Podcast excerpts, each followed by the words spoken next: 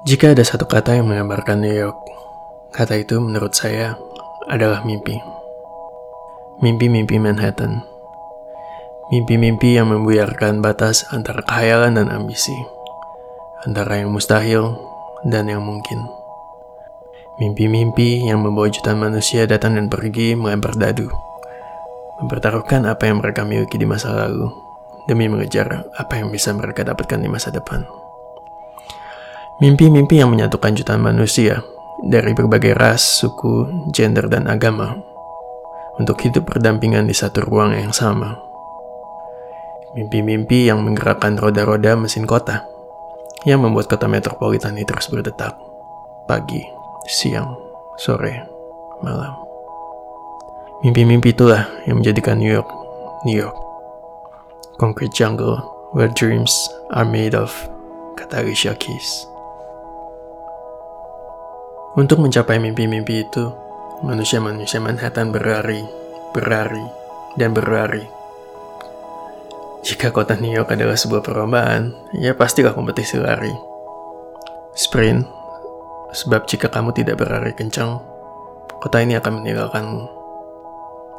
Maraton, sebab garis finish itu seperti tak berujung. Sudah pasti bukan estafet. Sebab New York adalah kota di mana orang-orang terlalu sibuk mengejar mimpi masing-masing untuk mereka khawatir dengan mimpi orang lain. Lomba apa pun itu, setiap orang mengerahkan seluruh daya upaya untuk mencapai titik akhir.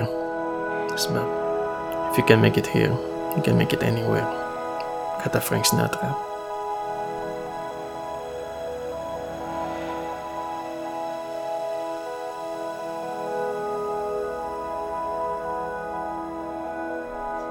Saya adalah salah satu manusia Manhattan itu.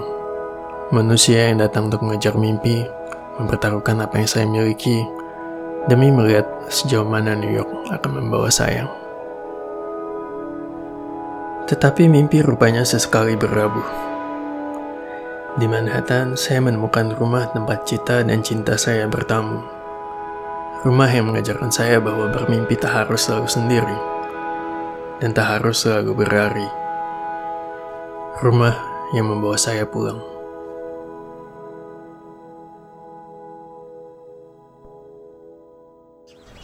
Apa yang menjadikan New York begitu unik?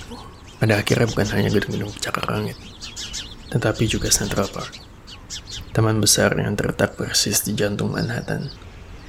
Di antara lalu lalang taksi kuning dan kereta bawah tanah yang bergegas mengantar manusia-manusia Manhattan, taman ini justru mengajak kita melambat di taman ini jalan-jalan setapak mengkuyuk di antara pohon-pohon besar. Gresik-gresik daun dan siulan burung-burung meredam bising kendaraan. Kita akhirnya terbebas dari, tanda kutip, kota. Dari garis tegak lurus imajiner yang mendikte jalan-jalan dan gedung-gedung di New York. Juga dari deru-deru mesin yang menggerakkan segala aktivitas. Di Central Park, kita tersadar bahwa ada yang tak kalah bernilai dari ambisi dan masa depan. Untuk Annabelle, rumah tempat mimpiku berabu.